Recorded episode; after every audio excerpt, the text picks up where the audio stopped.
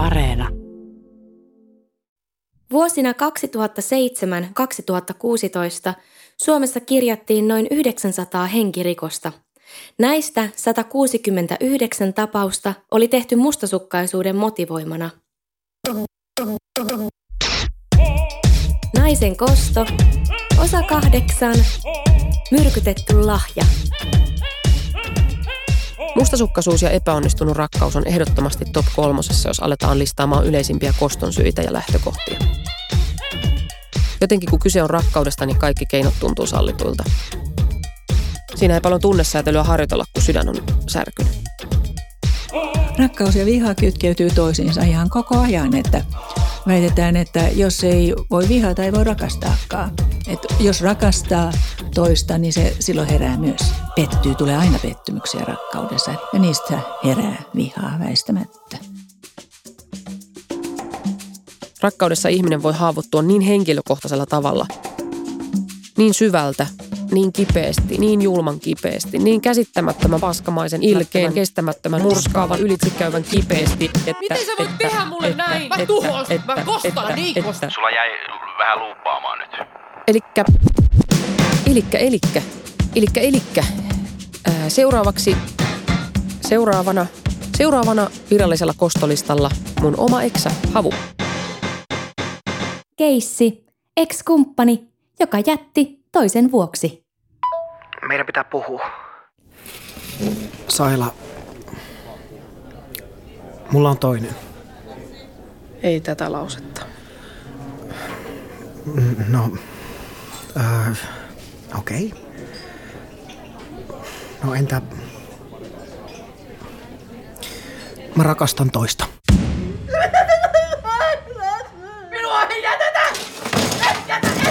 No, mä pääsin aika nopeasti yli tästä. Tästäkin. Ja tajusin, että se oli kaikille paras vaihtoehto. Eikä siis tuntunut missään sitten enää. Myöhemmin. Mutta voimme silti vähän kostaa. Ratkaisu, myrkytetty lahja. Myrkytetty lahja. Siis Herran Jumala. Eikö se on Mitäs? kielikuva? Aa. Mä, jo, mä luulin jo, että sä oot menettänyt järkesi. Ei, kun mä oon ihan järjessäni. Mä oon aivan jäätävän järjessäni. Mun ja havun erosta on jo yli vuosi. 378 päivää, 12 tuntia, 38 minuuttia ja 6 sekuntia. 7 sekuntia, 8 sekuntia, 9 sekuntia, 10 sekuntia. Mä oon käsitellyt tämän asian. Mä oon päässyt yli. Ei tunnu missään. Havu ei tunnu mulla missään. Että näin. Näin. Jos näin, niin miksi, miksi on tärkeää sitten kostaa sille? Miksi se vaan voisi panostaa niin johonkin tärkeisiin kostoihin? Miksi se, eikö se olisi järkevämpää muiluttaa sitä pollaria? Mä muilutin sen jo. Unelmatasolla. Aa. Mutta sulla on aika moni muukin tyyppi vielä muiluttamatta. Ei mennä nyt statistiikkaan.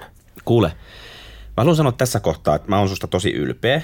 Sä et todellakaan ole enää kiltti, vaan itse asiassa aika paska-tyyppi. Oikeasti. Niin. Kiitos, ihanasti sanottu. Sä oot päässyt yhteen niistä tavoitteista, jotka on ollut sulle tärkeitä ja jotka sä oot itsellesi asettanut. Susta on tullut Mulgersoni. Niinpä. Halataanko? Halataan.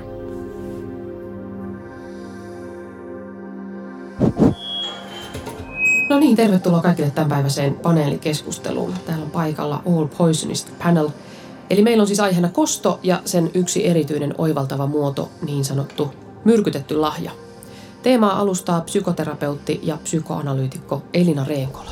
Ole hyvä Elina. Joo, hei kaikki. Kiitos kun kutsuitte mut tänne. Kirjassani Nainen ja viha on käsitellyt eri, erilaisia tapoja hallita ja käsitellä vihaa ja kostoa. Ja on kuvannut tällaista kuin myrkyllinen lahja. Sillä tarkoitan, että ihminen, joka haluaa kostaa, naamioi koston ikään kuin houkuttelevan lahjan muotoon.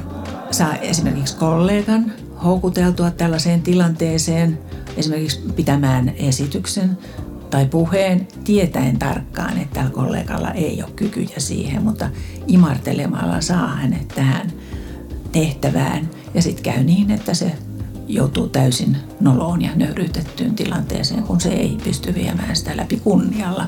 Että tämä on sellainen myrkyllinen lahja, joka siitä ei voi, tota, ei voi todellakaan niin syyttää naista, että hän olisi ilkeä tai paha tai väkivaltainen, kun hän vaan imartelee ja kehuu, ei sano mitään pahaa. Et se on todella ovella taitava koston muoto.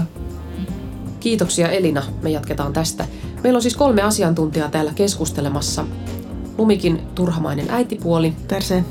Sitten meillä on Franny John Irvingin kirjoittamasta Kaikki isäni hotellit kirjasta. Hello Franny. Hello. Hello.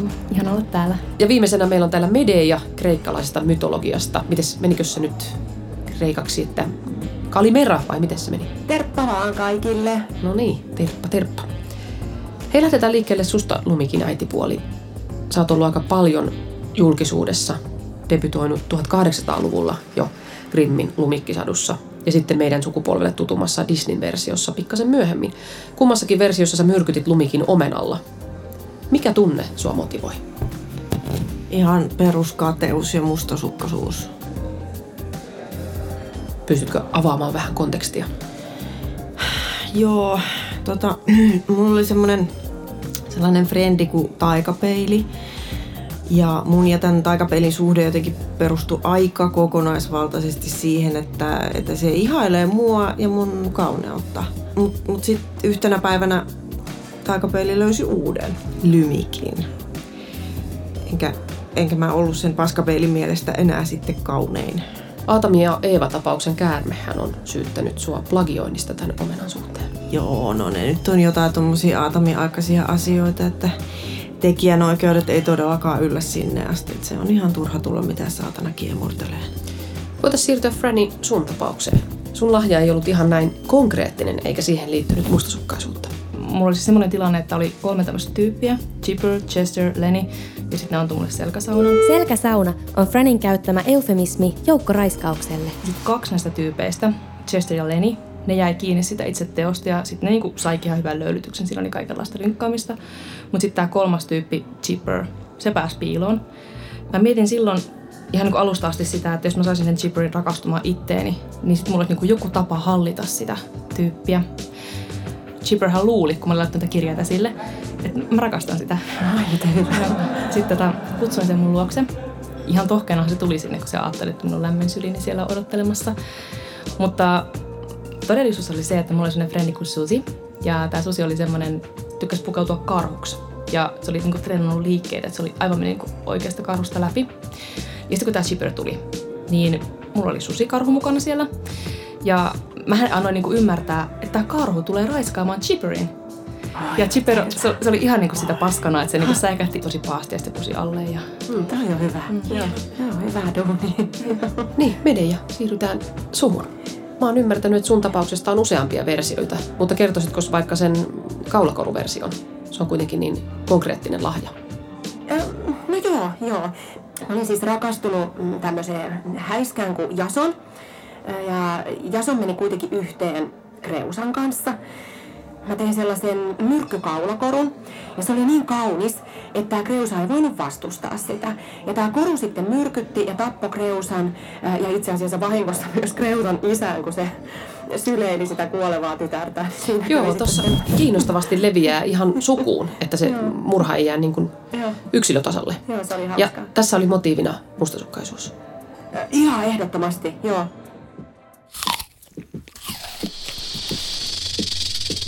Rakkaudessahan on kaikki aseet käytössä ja naisella on valtaa myös vaieta, pitää mykkäkoulua, kieltäytyä seksistä. Ja tämä arsenaali on ihan loputon. Itsetuhoinen käyttäytyminen tai sillä uhkaaminen on myös valtaa toiseen ihmiseen. Välittäminen, luottamus ja rakkaus on hyviä lahjapapereita, kun lähdetään naamioimaan kostoa lahjaksi. Ja nyt kun mä oon tätä omaa lahjani tässä pyöritellyt ja pohtinut, että millaisen paketin siitä havulle kääräisisin, niin huomaan, että se jollain tapaa vähän haastaa mun oikeudentajua. Tällainen aika pitkälle viety laskelmointi ja suunnittelu tuntuu paljon painavammalta synniltä kuin se, että mä kävisin ihan vaikka rehellisesti pieksämässä havun. Jotenkin se suora hyökkäys tuntuu suoraselkäisemmältä tavalta kostaa. Jos sä hakkaat sen, niin susta tehdään rikosilmoitus. Eikö se outoa? Sitten jos mä juonittelen, niin sitten ei mitään. Niin, passiivisuudestahan ei sakoteta tavallaan. Että Ei. Mulla on tämmöinen teoria, että ihmisen aggression määrä on vakio, koko elämän ajan. Ja sitten nuorena esimerkiksi se aggressio tulee esille vaikka niin kuin tappelemisena, piestää mm. välkällä. Ja vanhempana sitten ei voi enää tavallaan ilmaista sitä aktiivisesti, mm. tätä aggressiota. Ja sitten kun lain pitkä koura tarttuu meihin täysi-ikäisenä, niin meidän täytyy vaan oppia käsittelemään se aggressio passiivisesti. Mm. Vähän niin kuin pakan alla. Koska ei voi enää fyysisesti tapella. Ja sitten kun se aggressio ei mihinkään katoa elämän aikana, niin sitten pitää vaan sopeutua sen ilmaisun suhteen. Ja sä oot sopeutunut itse asiassa aika hyvin. Mm. Onko se rikos jo vanhentunut? Onko liian myöhäistä kostaa vielä? Mä mietin, että erosta on jo yli vuosi. Sä et puhu siitä siis sen uusimmasta tyypistä nyt. Mitä?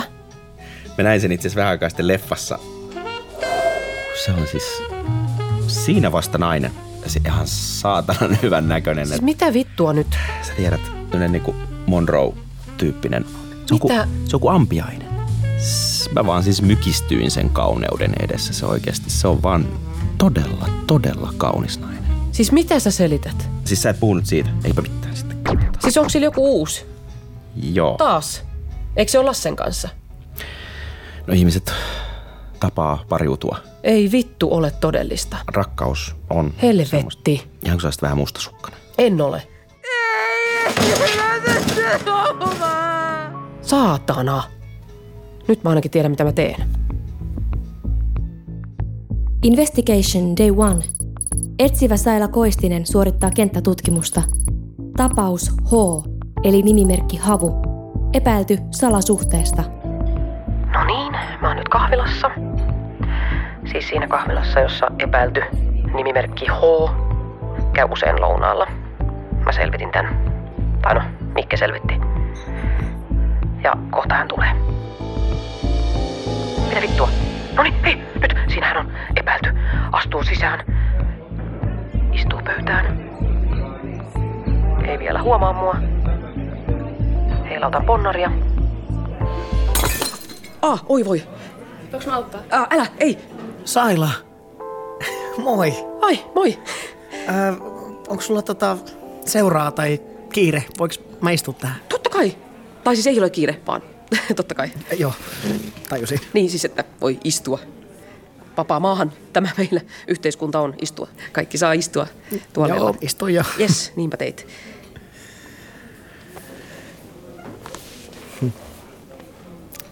Vähän jännittynyt tunnelma. No niin joo, vähän joo. Tämmönen.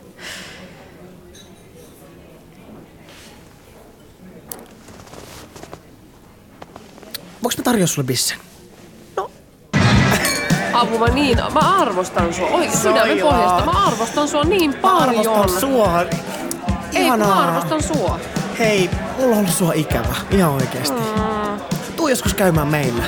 Tarjoa kaffet. Ei joo, todellakin tuun. Ihan mahtavaa. Ihanaa. Oi vitsi.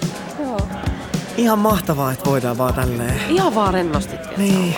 Jotenkin ihan niin kuin ennenkin. Niinpä. Tai niin kuin sillä erotuksella, että en nyt esim. tuen kieltä sun suuhun tässä. Kun... Nimenomaan joo. niin. Tai sormea mun pilperoiseen. Ai mitä? Ei muokaan menneet haittaa. Sellaistahan nyt kaikille eronneille sattuu, että siis pitää erota. Että voi olla eronnut. Ja sitten vaan voi olla hyvä eroaja. Niin. Mä oon just Lassen kanssa jutellut siitä, että, että jos me joskus senkaan erottaisiin, niin hoidettaisiin se kyllä yhtä hyvin kuin mitä me silloin. No Lasse, Lassehan on niin ihana, että varmasti sen kanssa olisi mukava erota. Niinpä. Niin siis te olette edelleen yhdessä. Ette ole vielä eronnut. Ei, ei olla. Mutta tota... No, mulla on yksi salaisuus. tai tässä on nyt vähän pientä muutosta ilmassa. Mä oon vähän tapaillut yhtä tyyppiä. Mutta mut tää on vasta niin alussa, että mä en oo vielä puhunut siitä oikein kellekään. Mutta mut tää on vasta niin alussa, että mä en oo vielä puhunut siitä oikein kellekään. Meni lankaan. Narahti kerralla. Otti mun ihanan lempeyden vastaan ja mun ystävyyden lahjan, luotti, kertoi, mutta meni ansaan. Ja kohta myrkky alkaa vaikuttaa. Ei aavistanut mitään. Nyt mä lähden Lassen luo. Tuut se mukaan. Nyt on niin muhevaa, että todellakin tuu. Yes. Epäilty, todettu syylliseksi. Etsivä Saila Koistinen kulkee apulaisensa Mikke Janssonin kanssa kohti kohdetta.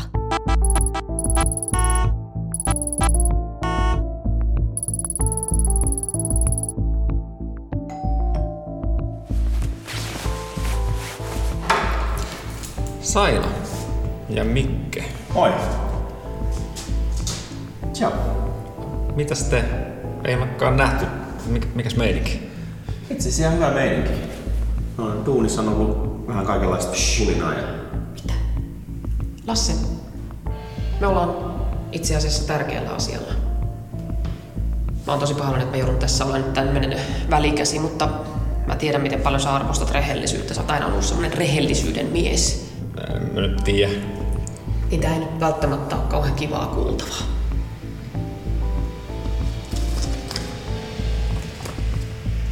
Mä soitan sulle nyt materiaalia, jota sä et välttämättä halua kuulla. Odota. Heippa Saila. Ää, tota, pitikö meillä olla tänään neljältä terapia? Jes, ootapa hetkinen. Tässä tämä on tuloillaan. Eli... No niin, eli tämä äänite. Tämä ei ole sulle, Lasse, kivaa kuultavaa. Okei. Okay. Mulla on yksi salaisuus. Ei tässä on nyt vähän pientä muutosta ilmassa. Oon vähän tapaillut yhtä tyyppiä. Noin. Ymmärrän, jos sulla on tosi paska ja loukattu olo. Mä oon pahoillani kanssa tästä. Jos sä tarvitset jotain ihan mitä tahansa apua, Joo. niin me ollaan valmiita Mikin kanssa apuun. Joo. Hei, Sakila, sä tulit, moi. Moi. Ihan oli niin ihana nähdä eilen. Hei, mä halusinkin esitellä sulle Ninnun. Uh, Ninnu! Ninnuli! no niin, tässä on siis Saila ja tässä on Ninnuli. Moi. Ninnuli on siis se, joka, jota mä oon tapaillut. Niin, Ninnuli, mä kerroin susta jo Sailalle. Ja Mikke myös. Hei. Joo. No niin, tulkaa sisään. Mä keitän kahvit. Olihan meillä olla se kauramaitoa. On, on meillä on varmaan. Joo. No niin, tulkaa. Joo, mennään. Saila, sä et voinut tietää, että millainen suhde niillä on ja ketä siihen kuuluu. Ei sun tarvi hävetä. Ja sehän meni oikeastaan ihan hyvin. Se oli mukavaa. Siellä oli kahvia, pullaa, hyviä pullia. Ne oli kyllä tosi kivoja. Oli ihan sikakivoja. Harvoin tapaa kyllä noin mukavia tyyppejä. Tosi ymmärtäväisiä. Vaikka mä olin tuhoamassa niiden suhdetta, niin, niin ne oli saman tien antamassa anteeksi. Ei, ei mitään katkeruutta. Ei pienintäkään. Semmoisia positiivisia. Se on niinku luonut omat pelisäännöt silleen. Ja se oli muuten todella kuuma misukka se Ninnu. No nyt mä oon sitten tosi lempeissä väleissä Havun, Lassen ja Ninnulin kanssa. Melkein niin kuin pahempi kuin se, että ne olisi mulle vihassa. Mun kostotoimenpide oli niille niin mitätön, että se ei tuntunut niille missään. Mä oon niille niin mitätön. Mä oon Havulle niin mitätön, että mä voi edes kostaa sille. Se ei varmaan koskaan rakastanut mua. Ja nyt sillä on toinen. Ei, sillä on 12. Että ei sillä. Seuraavassa jaksossa.